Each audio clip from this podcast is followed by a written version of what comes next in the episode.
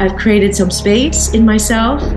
I've been able to sort of, you know, create this feeling where I'm aligned. And then the opening towards joy comes from within. Welcome to the Fearless Happiness Podcast, where we showcase phenomenal individuals who have overcome serious traumas, life obstacles, and challenges to find their own path to fearless happiness. Listen as Max Naist invites guests from all around the world to share their experiences and spread strength, hope, and faith. This is the Fearless Happiness Podcast, and this is Max Naist. All right, everybody. Good morning, good afternoon, good evening, wherever you are in this world. This is Max from the Fearless Happiness Podcast. Today, I have an amazing, amazing guest for you today. Her name is Lane, but I'm going to let you tell her about herself. What I like to do, Lane, is have you introduce yourself to my audience, tell them who you are and exactly it is what you do, and then we're going to get started. Okay, well, awesome, Max. I'm so happy to be here. Thanks for having me. Um, yeah, my name is Lane Gardner. I am a speaker, I am an arts educator, I'm a singer songwriter, and um, my life has always sort of been about using the arts as a way to help myself heal and feel better, and also, you know, eventually really started um, doing the same for other people, um, individuals and communities. I come from a traumatic background as a kid. And, um, you know, the arts ended up being my lifeline. They ended up being the thing that helped save my life and keep me going. And so I began to realize how powerful the arts are and um, began to realize that the arts are not really about being an artist. They're really about an avenue, a toolbox that we all have within us that can really help us become our fullest self. And so that's uh, that's sort of the the the down and dirty version of what uh, what I'm all about. I love it. So Lane, you're right. The the arts, right? Like and I'll be honest with you and my audience, like I cannot draw a stick person to save my life or read music. I love music, but uh, you know, right? Like sometimes we have these things that have happened in the past and a certain song will bring that memory right back like it was yesterday, right? It'll either either be healing or it'll bring back you know a bad memory or something right? But but generally like you're right. Like the arts are very healing right? Like it could be used for so much good and it is. And I, a funny story. So when i was in elementary i think it was fourth or fifth grade my aunt wanted me to play an instrument right i had no idea so she hands me a trumpet and says you're going to do this right so like i remember sitting next to kids that could read music and i looked at the sheet like I have no like what am I doing here? Like I felt bad, but I just tried to play along until the teacher realized you've never played an instrument. I go, no, I, my aunt wanted me to do this really bad. But um, but yeah, the arts, like I I love music. I love seeing very beautiful art, you know, and so tell my audience, you said you came from a traumatic childhood. Like what were you don't have you dive as deep as you want, but like what were some of those challenges that led you to where you're at today? Yeah. So I was um, raised part of my childhood in a fundamentalist religious cult, which um, it was just a whole a whole experience um, that was so crushing to me on an individual level. Um, if you even just take the religion out of it, and and um, because I know we all have our own experience of religion and faith, and and and belief and and those are incredibly powerful things that drive us as human beings but in a situation where i was at religion was used to control and manipulate and and and you know brainwash people mostly and so as a young child that really messed with my developmental process i was being told and demanded to believe and to behave in certain ways that really kept me from becoming myself right i became right. a ver- somebody else's version of what i was told i had to be or else i would be you know in terrible trouble right? I would be i would die basically it's like what the the fear is such a, a component of of cults right? And so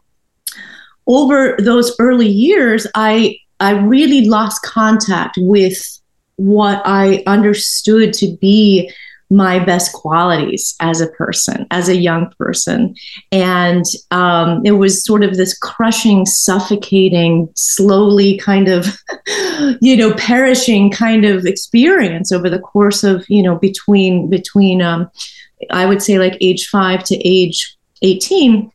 And, um, but the beautiful part about it is this that I, um, on my mother's side of the family, many of those family members were self taught musicians. And so, even though I was in this crazy scenario, whenever I would be visiting that side of the family, there were these just joyous, miraculous jam sessions. And everybody was and you you know you didn't even have to play an instrument right? You could you could just come in and you could play you know bang on the table or sing or dance or clap. And it was just this joyous connective experience. And so that was a thing I think that was a seed that lived in me that I understood and I witnessed as a young person that creating together, making music, expressing yourself in this sort of fun and pressure free way was something that could really help people because I saw in the course right. of these experiences how all the things that were so difficult and so painful kind of dissipated in those moments when we were making music together. And so I just kind of grew up understanding hey, there's something to this creative thing. Um, ultimately, what happened for me is that I began to kind of get involved in the arts in community theater, voice lessons, piano lessons. And I very quickly realized that this was sort of my lifeline. And that's actually the title of my book, which I know we'll talk about in a little bit. But that experience of participating in the arts as a young person in a community in a in a in a studying you know kind of studying with a teacher or being in a group of people gave me a sense of safety gave me a sense of um, that there was something else out there besides this deeply deeply destructive um, belief system that i was living in under you know and so that component, that element for me really kept me alive as a young person. And so I, I went on to um, actually become a professional singer actor. That was my first career. Um, and I made a, a, a, performance career, sort of, you know, traveled around and, and, and um, you know, performed all over the country. And then ultimately, what happened for me is I realized that I wanted to be able to start helping other people because I knew what the power of the arts had been for me. And so the latter part of my life really became about developing tools and and um, uh, methods per se. I don't know. It's a kind of a, a unique and individual thing um, to really help people to utilize the arts as an avenue for healing and for helping themselves and not just an avenue for oh i have to be an artist if i don't paint well i you know i can't use the arts or if i don't sing like uh, beyonce i you know like right. i um, my mission has always sort of been to help destigmatize creativity and and to make it not be scary for adults right we lose right. that as we get older, we tend to start thinking as, of of creativity as something that's like a little terrifying and a little bit, uh, you know, like I don't I don't do that anymore. You know, that's right. for kids, right? And um, right, exactly, right. And so the work that I've done, and it's taken many different forms over the last thirty years, but um, it's really about helping people to realize that they have everything that they need inside of them um, to navigate the ups and downs of the journey. And using their unique creative expression is an avenue to help them access those inner treasures, those inner resources, those inner assets. And that's sort of where, you know, where that early trauma has carried me. And, you know, listen, I'm still using creativity every day to feel better, you know, right. like Right. I struggle with anxiety, depression, overwhelm, you name it, right? As somebody who comes from a trauma background. So these tools that I help others, I use every day. And I, I know the power of them. And, um, you know, it just works. It just works. And there's more and more data and more and more science showing the benefits of creativity. but without the data, without the science, when you use these tools, you know that they work for you. And that's the right. power that you can harness from accessing your own creative expression in this way. Right. And see, I love that what you're talking about, right? Because right, there's those there's those cults or whatever you want to call them, right, that have ruined faith for a lot of people, right? Because when some people think of a cult, they think of religion and they go, oh, that's a cult, right? Like even I got to even check, like I've had people tell me AA is a cult. Okay, so what? You know, of course, nothing's perfect, right? But yeah. you found a way to heal, right? To to to escape whatever was going on, right? Um, because you see it in the movies. There's a lot of movies that you've seen where people use their creative side to escape that the trauma that they're going through, even if it's just for that hour, you know, you could see it in their eyes, like in the movies, like, okay, I got away for a minute, right? And, and I'm like you, right? Whatever your faith is, however you find your spirituality, right? A lot of people do it through the arts, right? That's their, I'd say that's their spirituality, I'll say, right? That's how they find their healing time. It's what helps them uh, get through the tough times, like us who suffer from anxiety or depression. And um, because if you know, I mean, you probably see it on the news, right? You see some of these famous people that will talk about suffering from severe depression or anxiety but when they're on that stage and they're singing or playing, you know, their music or painting or whatever, for that moment they're just they're alive and and nothing's going to bother them, right? And that's you know, it's you don't see it as much, I think, like as when we were younger where there's arts, you know, like the schools pushed the arts like they used to when I was young. Right? Mm-hmm. I wish um, I knew how to play an instrument, but I love music, right? So if I want to escape, it's a great escape when you just want to check out for a minute, listen to one of your yeah. favorite songs, or right, watch whatever a video. Um, so talk about that a little bit more, like growing up. So like when you realize that the arts, because I know you've probably got when you say cult, people are going to listen and say, "Oh, she went through some really tough times." how did that pull you out right because some people stay stuck as you know and they can't yeah. find that way right and you and i are like those people that want to just grab them and go hey there's a better life try yeah. this or try that um right. i mean did you have any support did anybody realize like what was going on or some of those same people stuck still in that back then? And yeah you know I mean? yeah i mean i write about this a lot in the book. I didn't have any support. I didn't have a voice of reason in my life, an, a, an adult, a mentor, you know, who said to me, Hey, listen, this is crazy, you know, and right. listen, I know that you can't get out of this and, it, you know, because of, you know, it's a family thing. I didn't have that. And one of the things that I, I really, I talk so specifically about in the book, and I also, you know, really work with the people that I that I am working with, whether in individuals and communities, is that some part of me, some wise part of me, as a young person, as a teenager, as a 20 something, some wise part of me knew what to do, right? Mm. And it knew that getting into the arts was going to be a helpful avenue for me to get out, first of all. And being in the arts as a young person, yes, it physically got me out of the house, but what it did was it helped to cut through a lot of that brainwashing. Because being in the arts, when you are creating, like you were saying before, when somebody's painting or they're listening to music or they're singing a song, what they're doing is they are in the flow of expressing themselves, right? And this concept of flow is kind of everywhere, right? This idea, whether it's like a somebody who's improvising, you know, in the moment, right.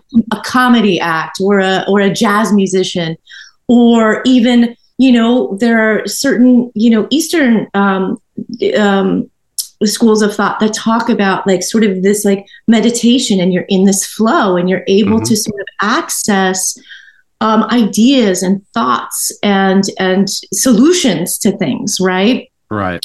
Um, and so that's the component of the arts. It, it can put you in this flow that kind of takes you out of this concept of what your mind is thinking and it helps you access parts of yourselves that already know what you need right and maybe you're not like conscious of it and saying like you know but by putting yourself in this flow situation and for me it was in in singing and theater and whatnot um so i was able to access the part of me that knew okay stay in the arts go into the arts you know and so I, you know, and that's one of the things I've always grieved so much growing up. And then after, you know, I, and I, you know, got into therapy around age 30 and I grieved the fact that I didn't have anybody in my life who was helping me. I had to figure it out. And I became totally gritty and totally scrappy, but out of survival, out of necessity, right? And right. Who doesn't know what that is? We all have that experience in our lives where something comes our way and we have, you know, shit gets real and you have to get scrappy and you have to get resourceful and you have to fight for it. And we all know what that's like and we all find the ways to do that. But what did you do when you were getting scrappy and Right. resourceful? You went inside and you accessed part of yourself that knew how to help you, right? Right. And so that's the cool thing about for me is like when I look back, I you know, I turned 50 last year and I, you know, wasn't expecting to write this book, but I wrote this book and I look back and I thought to myself like god, well, how did I even get through all this stuff? Like I really it was a story that I never wanted to tell, honestly, Max. right. I was ashamed of it. I was embarrassed. I was traumatized by it. And I didn't want to tell that story. I wanted to just leave it in the past. I got out. Let me just go do my thing. Um, and so, you know, when I was kind of digging back into it when I was writing this book, I just thought to myself, like, how did I even do all that? you know? right. And I think I think we should think of that for ourselves when we look back at how different levels of incredible wisdom and success that we've had at different stages where we don't know how we how did we do it? We don't know how we did it. But we did it. And that's that brilliance that lives inside of us that you know we can connect with and have access to and let it help us when we can know that it's there and start to kind of harness it, you know? Right. And I believe that 100%, right? Because I think about like the nine years of my addiction where it was the worst, right? And I can look back and go, how did I survive this Yeah. month or this six months of my life? And right. And then I came up with when I got sober, when I wrote my book, I came up with this saying, just like because it brought me back when you said it. It's like you have everything you need to be great today. Like it's already in you. You just Mhm. have to learn how to tap into it, right? Whether we believe it's the universe or God or whatever the case may be, Yep. it's already been given to us. And if you look back, like you said, in our lives, we're going to see those moments where we overcame the impossible because we figured out how to do it. Yeah. Right. And, and then the lanes of the world come in and go, I'm going to show you how to do this, right? Or myself or or coaches or therapists, right? Mhm. That that teach us like you don't have to look outside yourself to heal, right? You it's inside of you. You just have to learn how to do it. Um and but you know, as we know, Lane, that there's people go through different stuff and going through a, living in a cult where your family members were involved. And like you said like my heart goes out to you right? Because when you're stuck by yourself and you're like how am i going to get out of this? That's when you really know how strong you are. When you now like you said you turned 50 last year i'm going to be 56 this year. And i'm going to like with all the stuff that's happened in in my recovery i'm like like how did that happen you know? But here's the thing is for me it's like god puts people in my life like yourself that share their stories And this is the whole reason I've started the podcast, right? So you could share your story with the world and my audience can go, wow, I never saw it like that before. Like, you know, when it comes to the arts and, mm-hmm. um, right. And, and some of us have to be like our own coach, our own mentor, right? Until, and then those people do come in. Has anybody, you know, along this journey, right? You said you went to therapy in your 30s. Is there anyone that you can look back now and go, oh, I learned a lot from that person. They were actually there for me when that happened. And, you know, right. And sometimes it's later, like for us in life, and sometimes it's early. When did that happen for you? I would say the top level, most influential person in my sort of human journey was the therapist that I worked with for, ended up working with for 19 years, actually. Um, and he was sort of the right person at the right time and just a little backstory on how I ended up getting into therapy. And, you know, I mean, listen, to be fair, I had some great teachers growing up, um, especially mentors in the arts. Um, but, and those were all, they were all very influential. And I, you know, and I was always so hungry to be around people that I was inspired by. And I was always right. seeking out people I want I love that part about you. I want to be around you. I want to soak that in. How do I develop that in myself, right? Right. So I always had those people, but to they were kind of fleeting though. You know, in, in the arts, when you're professional in the arts, a lot of times you're on the road, right? And so you you're working on a project for five months, six months, and you're with an incredible team, and then you're off to the next project, and then you're working with new people. So I will say that, you know, what happened for me was I worked as a professional until around age 30 and something started happening for me about that career. I suddenly started really disliking it and just feeling like so black about the whole thing and i was like what's going on? Like this is what i have a degree in this is what i learned how to do this i spent my whole life training to do this. I couldn't understand what the heck was going on. And um, meanwhile i was i was um, i just recently got married and i was uh, having um, a whole string of miscarriages. And I was in this incredibly difficult situation. And, um, you know, there was just so many things that were happening that were kind of all sort of falling down for me.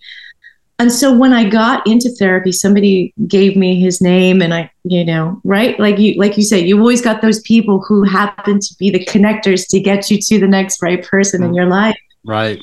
And um, the work that I did with I call him the doc. Um, and he, uh, you know, sadly he passed away last year. Um, but he, over time, he became my, you know, my greatest resource. And what he helped me to do was to very safely and very carefully sift through my past and understood understand what had happened to me and help to heal that little by little. But also, what he helped me do was he really helped me to under uncover um, what my true gifts and talents are.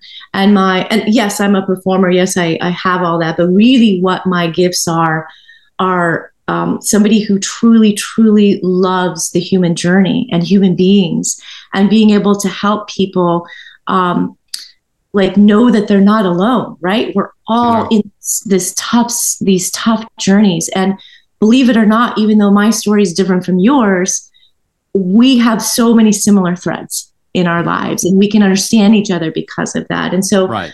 He was truly the one of the greatest gifts of my lifetime. And the work the work that i did with him was not only healing but it was um, i was able to shed so many things that were in my way of being my true self of being you know accessing my true essence of accessing my um, power and my and my um, ability to have a life that felt more fulfilling and more joyful and more easeful. And you know, I don't mean to say that therapy is for everybody, right? It's not. You have to find the vehicle that works for you. Um, you know, and, and especially now, I think we're all struggling coming out of the pandemic and like everything's kind of exacerbated for us right now in terms of like, what do we do now? You know?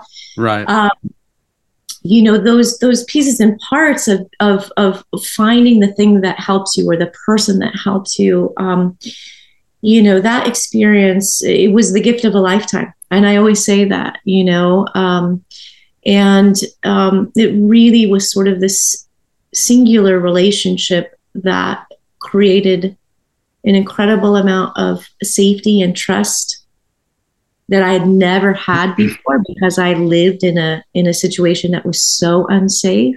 Right. Um, and then that allowed me to begin to start to have safety and trust within myself. And so that was a real big one for me, a real big one. Um, and I'm, you know, I'll be grateful forever for it, you know, so. And, and that's got to be tough, right? You go to therapy and you're sitting there, right? And you know, and they're saying, you know, they're they're trying to help you, but you know, back in the little parts of our brain, coming from like whatever trauma we came from, like first I know I'm gonna let me speak for myself. When I first did therapy and stuff, you know, to try to unpack some stuff, I'm like, I still I don't trust you. I don't even know if this is gonna work, right? That self-doubt and right self-sabotage wants to come in and go, You're not here to help me, you're here to hurt me. So I think we should stop, right? Yeah. But that's awesome. You found someone that helped you and you realized that they were truly there to help you grow yes. as a human being. And those are hard to find. You know what I mean? They're like, yeah. They're. I was going to say, as you were talking, not, I got really lucky, you know, and this is not in any way a, a slam to, you know, the therapeutic world, but not all therapists are created equal, right? Like there's, there's, that's, you know, but I will say that, like, you know, to what you were saying about this this you know coming in with resistance and and sabotage i did all of that max i walked into my first therapy session and i said to the doc you know, I had a pretty normal childhood. You know, I'm not really sure what the source of my problems are. you know, like it never occurred to me to like tell, you know what I mean? Like, I do. That is the, the normal resistance that most of us have, you know, and because we have such painful experiences, our human nature is to want to bury them and to want to put them away and to want to not look at them. And that's that's what we all do to some degree, right? Absolutely. So one of the cool things about, you know, whether you find a therapeutic situation that really works for you, whether you find, you know, utilize creative expression is like you can find a way to kind of unearth some of these tough things in a safe way. Like right. creativity is a safe container. Whether you know if I'm if I'm making a painting that is going to be a safe container for me putting my emotions into that, right? I don't right. have to bleed out all over the place. I'm putting it into a specific form that helps me to transform that painful feeling into something really beautiful that I can be proud of, right? And so right. I think our normal, you know, going back to what you're saying, our normal response to difficult stuff is to be like, no way, not doing it, not going there. Right. You know, and it's well, that's so- that, that's that, you know, fight or flight, right? Like yeah. anytime the human mind thinks it's in trouble, it either wants to shut down, right? Yeah. And run. Yeah. Or fight, right? That's that basic instinct that we've all been born with. And yeah. depending on what you've gone through, right? A lot of people will either run or yeah. they they fight and to give us a like i like to say to give ourselves that break to let someone help us when you find that person right as you know it, it took a long time i mean you told me it was 19 years right yeah. we know that unpacking a lot of stuff and, and, addressing it and facing it takes time and um you know kudos to doc right that he mm-hmm. helped mm-hmm. you do that because yeah. then i wouldn't be sitting here with lane today right who knows where lane would be Right, uh, exactly. Right. But it, it's, I like to tell people because, you know, as a substance abuse counselor, I run into that, especially the younger ones, right? They come up with this brick wall in front, like, yeah. I am not going to let you in. Yeah. Because, you know, uh, it's been proven that most addiction has been caused by trauma, right? Something that they've gone through. And um, luckily for me, I try to under, you know, I understand that and I, I don't dig real deep real quick, but I just try to let them my whole thing is to let them know I'm here because I care because I want you to feel safe. You talk about whatever you want. I could talk about the dog you walked the other day, but let's just get to know each other, you know? Yeah.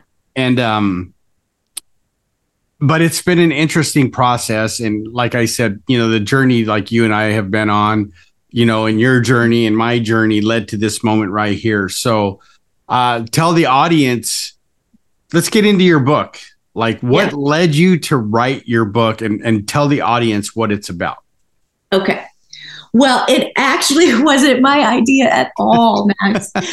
and to be honest with you, it is the absolute last thing I ever thought or wanted to do.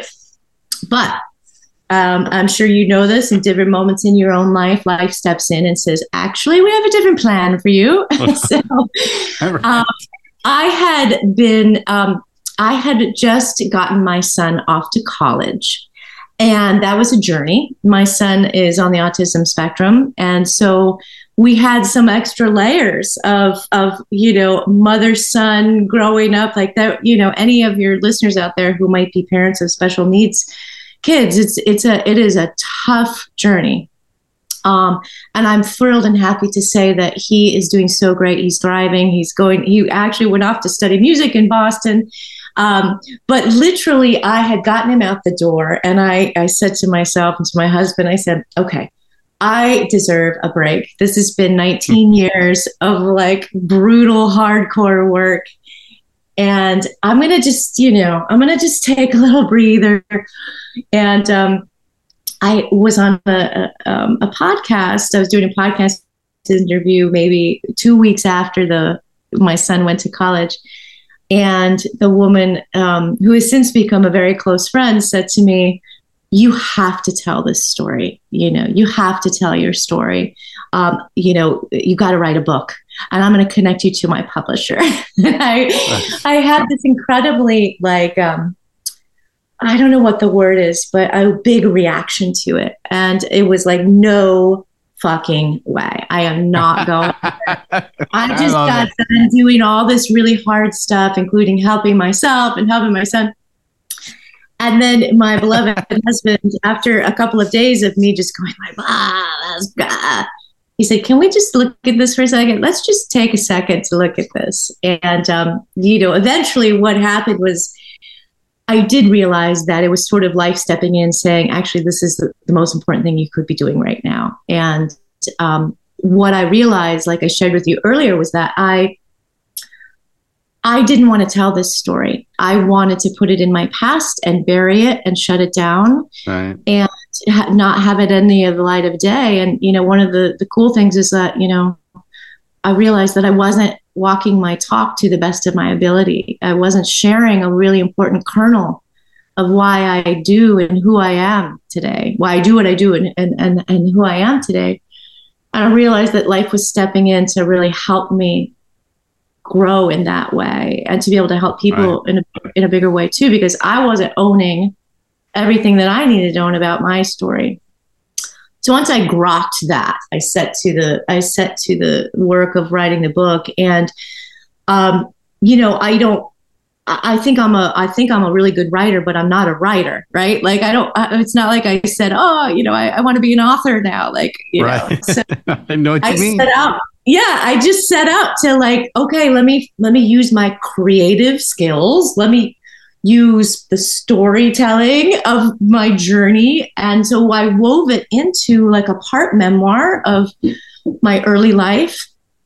And um and then it's also part toolbox. And so it kind of weaves together. I kind of take the reader on this journey alongside me as I kind of recount these stories and these moments and these aha experiences and these uh-huh. awakenings as I went through my life and then at the end of each chapter are really practical, fun, frolicky, creative tools that the reader can try on in the in sort of in the privacy of their own home. You know, like see, right. like, you know, these, these are tools that are meant to help reduce anxiety, reduce, you know, improve depression, improve, um, you know, ways to deal with triggers. Right? These are right. very specific tools, but they're kind of, you know, in a way that really helps us to understand that you know creativity doesn't just have to be i'm singing a song i'm painting a painting. It can be anything that puts you in the flow of that experience of sort of releasing stress releasing right. that dysregulation that comes when you are having those those moments. And so i you know i'm happy to say that um, the book was you know i took my own medicine right? As somebody who teaches this stuff. Right. It was a great lesson for me to be able to write the book and be able to weave it together in this way. Like I healed another layer for myself in writing right. it, owning that part of my story. And I was able to transform it. And that's a beautiful thing about the arts. Like when you share your story through a creative means, you transform it into something that is useful and beautiful. And um, so that's really what the book is about. I, you know, there's there's some short stories in there. There's, you know, a lot of, um, you know, um, truth telling. Um, you know, I, I, always say that the book is sort of like irreverent and, you know, um, you, you know, I'm, I, it, and it's not, it's not airing dirty laundry at all, but it's right. really just about like sharing the story from an authentic place that, you know, um, was was for me the ability to sort of reclaim those pieces that I lost in my right. early life, and so I could share these things, and then I could I could unearth them and reclaim them for myself. These these these parts of me that I was missing, and i and that's what I talk about a lot in the book is, you know, uncovering, recovering, and discovering parts of you that you've lost over the course of your life, right? And I, am sure that all your listeners can relate to this in some way, like how life happens to us, right? Whether it be the the family dynamics, the generational wounds, the relationships, right. the events. What I think tends to happen for many, many people is we tend to get cut off from important parts of ourselves or we are we have to hide them away in order to be acceptable to the situation that we're in or the relationship that we're in. And so little by little we bury these parts of ourselves or they get we lose access to them. Right. And so part of the mission or the essence of the book is sort of taking the reader through this this kind of just very real journey of how do you use creative expression to reclaim those parts, to discover what you're missing and you don't even know you're missing. Right. But that things that you don't even know that you're missing can wreak havoc on your mental health. They can create those struggles and those strains because we're right. not aware of them, you know. Um, so, you know, that's the essence of the book. And at, at, the end of the day, I think my hope is that um, you know that that a we can help to destigmatize mental health create more conversation around mental health. Mm-hmm. b we can help to destigmatize the notion that creative expression isn't for artists. It's actually your most powerful tool and toolbox that belongs only to you. That's your particular voice um, and one of your most powerful tools to help yourself and so i think that's you know I think that's really what ended up coming out of it, even though I wasn't quite sure how I was going to do it.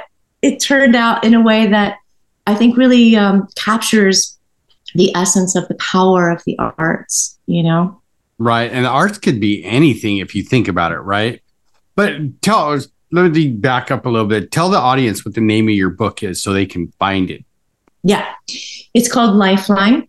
Lifeline recovering your mental wellness through uncovering your creative brilliance. I love and, that. And that brilliance is something that I talk about in the whole in the book. Like that is that's our that's our essence, right? That, those are our gifts and treasures and resource and assets.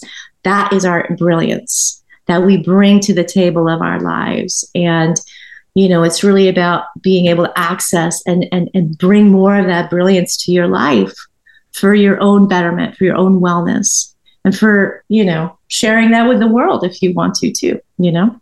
Absolutely. And right, go find your creativity. I mean, I know people like doing yard work, that's their creative outlet, you know and well i, I want to say something about that you know that creativity does like i said doesn't have to be painting or drawing or Right. singing or dancing right? It could be decorating a cake. It could be rearranging your furniture into in a way that feels Right. like you're like you're in the flow of something right? It could be gardening. It could be you know um i don't know um uh, building a birdhouse right? Whatever like whatever. And, and the key to to creativity is flow. It's anything that puts you in the flow right? And that's different for each of us. And that's specific to each of us. What are we naturally want to do? What do we gravitate towards you know? And those that flow experience is really what puts us in that place of being able to access the things inside of us and to you know help us re-regulate in these difficult moments when we need a tool when we're we're freaking out we're triggered we're we're feeling anxious we're feeling dysregulated we're feeling you know stressed all of it that flow putting yourself in a situation where you are getting in the flow will help to release that and really help you re-regulate i mean it's Right. that powerful it's a great tool Absolutely. I love it. You know, and this is, I'm glad you brought that up, right? Because my wife is fluent in autism, let me tell you. Because uh, okay uh, her brother, right, is autistic and schizophrenic. And I'm like you, I've been on a mission since I became a substance abuse counselor, not only to break the stigma of addiction, but mental health, because I worked in mental health for five years. And, you know, some very successful people I know had suffered from mental illness, right? Um, I don't know if she is now, but the lady who was the president of the USC School of Law, right, was diagnosed with bipolar. Uh, one of the bosses at the county who was running the mental health, right, has uh, was diagnosed with bipolar. And but you, if, if you look across all genres, right, whether it's music, movies, there, you always hear. Well, look at Jim Carrey. He comes out and he says, "I'm bipolar," right, and yeah I think all of us, right, because of the stresses of the world, have some form of anxiety, depression, or, you know, that we struggle with, right? Yeah. And some people are taught, oh, you don't talk about that, right? Which you and I know if we don't, that makes it worse. You know what I mean? Uh, and, and I'm like you. I want to. Be, I want to have a place where people can come on my podcast and talk about whatever they want because that's your story. And and who am I to say, Lane, you can't talk about this or you can't talk about that because it's you know. But you are helping my audience by them now understanding. Okay, here's possibly another avenue I could seek out, right, to get help or to you know figure out what's going on with myself right? And i just i love it. I love it because i i too well you know i wrote a book and this is going to get into some of the questions that i love to ask my guests right? So i wrote a book but it took me because years of procrastination. And li- like like you my wife was like do it. Don't just talk about it. Go do it right? Maybe this Yeah. and it, for me it was very cathartic to write that book right? Because i had just lost um my sister um three days after i turned 13 years sober. And then eight months later my brother would commit suicide. And you know and then then i had to watch my mom slowly die of a broken heart you know and so i reached out to some friends who had helped me with it earlier and i said let's finish this. So what i like to ask right because uh, in my eyes you're very fearless right? Even though are we really going to be fearless right? Yeah. so part of the, my title is fearless. What does fearless look like for you lane and how does that show up in your life today? Um, it's a it's a bit of a, a well known saying, but feel the fear and do it anyway. Um, and that's what fearless looks like to me because um, I feel, you know, I'm speak for myself, but I'm, I'm sure many of your listeners can relate to this. Like, fear is a very real human emotion that we all have. And sometimes fear is a good thing, right? Like, Mhm. watch out for that cliff over there, you know, ah, you know, have the fear of like, don't, don't, don't be careless, right? But I think the fear, for me, the fear is makes me realize that it's something that I um, excuse me am in need of exploring, right? If I feel fear, afraid of it, it's almost like, oh, what's going on in here that maybe I could understand on a greater level, you know, what maybe I could benefit from understanding, like, why am I so afraid of this, you know? Um, and so for me, fearless is knowing and accepting and and embracing the fact that I am feeling afraid of trying something new, of doing something I've never done before, of stretching myself out of my comfort zone, right? I'm naturally going to feel afraid of that because it's unknown. But the fear doesn't mean that it's going to hurt me or that it's that I shouldn't do it. It just means that I'm a normal person who could stretch a little bit, take baby steps and stretch into something that could actually expand me, grow me, benefit me. But I'm going to feel the fear and know that it's there and still take steps towards it. Right. There's like, um, I don't know if you know, you probably do, David Goggins, right? He says that. Like, he says, learn to be comfortable being uncomfortable because that's where you grow. Right. And a lot of my mentors and people that I follow are big on that, right? Like, push yourself. If you're afraid, good, go do it. Right. Yeah. It's, yeah. Um, and we know like some people get paralyzed by fear and don't want to do anything.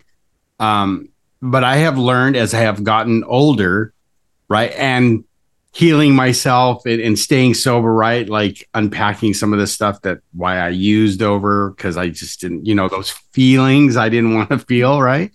Yeah. Um, for that, for me, is a big, you know, overcoming of fear. Because how am I going to help someone, or how am I going to have a conversation with you, Lane, if I was so fearful you know, you come on here, Max, are we going to do this interview? And I'm like, what? yeah.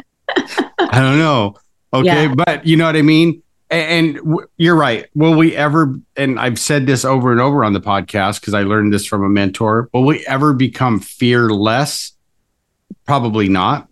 But we will learn how to fear less, right? Yeah. The more we do things that scare us and we just go do it, right? I mean, we're yeah. going to make informed decisions, right? We're not just going to like, okay, I'm going to jump off this cliff without a parachute, right? And hopefully, yeah. you know, I'm going to overcome that fear.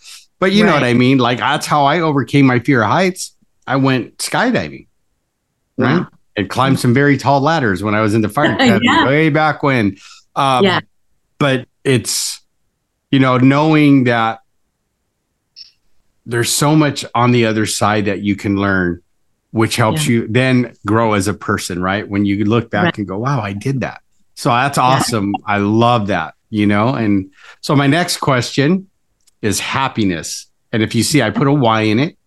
Uh-huh. Uh, what does happiness mean to you today, Lane? And how does that show up in your life on a daily basis? Um, I feel like there's like two to three stages of happiness for me. Um, and this is what it shows up for me. The first stage of happiness starts when I can feel a moment of ease. Okay. And as somebody who has a trauma background, and I'm sure many of your readers out there can relate to this, or listeners can relate to this, that when you're struggling, you don't often feel ease at all, right? mm-hmm. And, it, and it becomes this sort of norm to just feel like this level of unease or strain and you don't even realize how much you're carrying until you have a moment of ease and you're like oh god you know so for me that's where i can get some space that ease to have uh, what i feel is sort of the next step of happiness which would be feeling aligned with myself you know um, and and whatever that might be. That might be doing something for me that that's like self care. That might be making the decision to say no to something that I know is not, you know, setting a boundary or saying no. Um, but that alignment for me, like when I sort of feel um, with myself or within myself in a really strong way. And then the third part of happiness for me is this sense of freedom or flow, right? When I'm not blocking that feeling of happiness and joy. Um, but I, I, you know, and in, in a trauma situation, that's one of the first things that happens. You know, you, you that trauma response blocks your ability to feel happy and joy and and connection and all the things that bring happiness. And so, you know, that final stage for me is is you know is that feeling of can I trust being in the flow? Can I trust that sense of openness? And that's when I have these moments of happy because I've created some space in myself. I've been able to sort of, you know, create this feeling where I'm aligned. And then the opening towards joy comes from within. And it comes from that feeling that nobody can take away from you. It's not based on, you know, and don't get me wrong, like there's a lot of things out there that make me happy. I love beaches, I love hiking, I love mountains, all of it, right? Those things make me happy, but but that happiness that I think you're referring to and and I'm certainly talking about is that thing inside you that, you know, that lives with you and lives in you and you know it's there and you can access it to the best of your ability throughout your life and hopefully gain more skills that that it grows and becomes more and more prominent in your life. Right. Nobody can take that away. That's not going to be based on anything that happens in your life, you know, moving parts of your lives of your life like that is just going to be in you and that's that's the gift of the journey, right? Right. Absolutely. I love it. I love it. I love it. So, Lane, if people want to work with you or get their or get your book obviously, how mm-hmm. can they get a hold of you? Okay. Couple different ways. I have a, a website that's just my name, lanegardner.com. And there's all kinds of resources on the website. Um, my individual coaching, there is um, a link to my nonprofit where I do work, therapeutic arts nonprofit, where I do work with communities. Um, and that the name of that nonprofit is called Thread, but you can find it through my website. Um, and um, you know, there's access to my music as a songwriter. There's everything there in that hub. Um, you can also find me, like I said, through the nonprofit organization as well, which the website is actually Thread Connects, C O N N E C T S dot org. And that has all the information about the work that we do in community. And then you can find me, of course, on socials, you know, just Lane Gardner um, Insta, Facebook, LinkedIn. You know, I'm very active on all of those, especially now with the book launch. I will say about the book that it officially launches on January 25th. Um, so a little less than two weeks from now. Um, there's pre-order on Amazon right now for Kindle only, but everything's going to be available for paperback and for the Kindle ebook um, as of January 25th and um, you know that's that's where you can get the book and uh, you know the last thing i'll say is um, i would just i would love to connect with anyone out there who is resonating with what they're hearing today. One of the most important things that we all need is community and connection.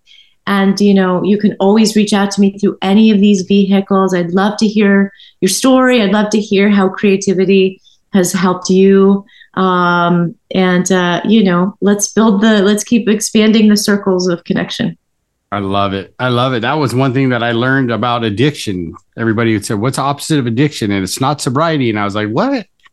And uh, a gentleman i listened to on youtube said no the opposite of addiction is connection. Yeah. right? Is That's awesome. we got to love on our addicts. We got to love on the people who are struggling right? Because they've already been kicked to the curb or you know, and and it's what I love about this, right? I, I get connected with Lane and we have this awesome conversation. Thank you so much for for joining me here on and and sharing your story and it, has been amazing. Um, but you're not quite off the hook just yet, Lane. I get to ask one last question that I ask all okay. my guests, right? Before we go, and that is what is the one piece of advice you could give my audience to help them grow as a human being and become a better person? Great question. I would say that the advice that I truly, truly believe in is to find ways to know, discover, uncover, recover, believe that you have everything that you need for this life, for navigating the ups and the downs, and also for living your fullest life. Um, you know, we have a we all have a tendency to want to look outward for answers, for solutions, for um, you know things and people out there to tell us what to do and how to do this and how to be and how to live life. And I'm not saying that those resources aren't um, helpful for us; they can inform us. But I I always just I truly believe that the more that we can find ways to really access what we have inside us, um, that's really the only game in town. And we have this incredible brilliance inside us that um, is unique to each of us. And find ways to go within and see what you've got because it's kind of blow your mind. The more you dig in, the more confident, capable, peaceful, regulated, happy, fulfilled you will feel. The answers are inside of you. I couldn't agree more. Thank you so much for that. Thank you for being here, Lane. This has been an amazing time. I am so glad that you came on today and, and like I said, shared your story with my audience and and, and with me. Um, I had such a great time. So you heard her, everybody, right? If if Lane made you think, if she made you smile, if you learned something, or like I like to say, if she made you go, hmm, I like that. Please go to iTunes and leave a five star review so more people can find the podcast. Um, again, good morning, good afternoon, or good evening, wherever you are in this world. This is Max. And until next time, are you tired of being weighed down by life's traumas and struggles? Join the Fearless Happiness lifestyle and let us guide you toward a brighter future. Explore past podcast episodes and get a copy of the Fearless Happiness book to ignite your inner strength. If you or someone you love is battling addiction or facing challenges related to unresolved trauma, know that we are here for you. Visit maxnijst.org, and take the first steps toward finding your fearless happiness. Thank you for listening. This has been a production of Fearless Happiness.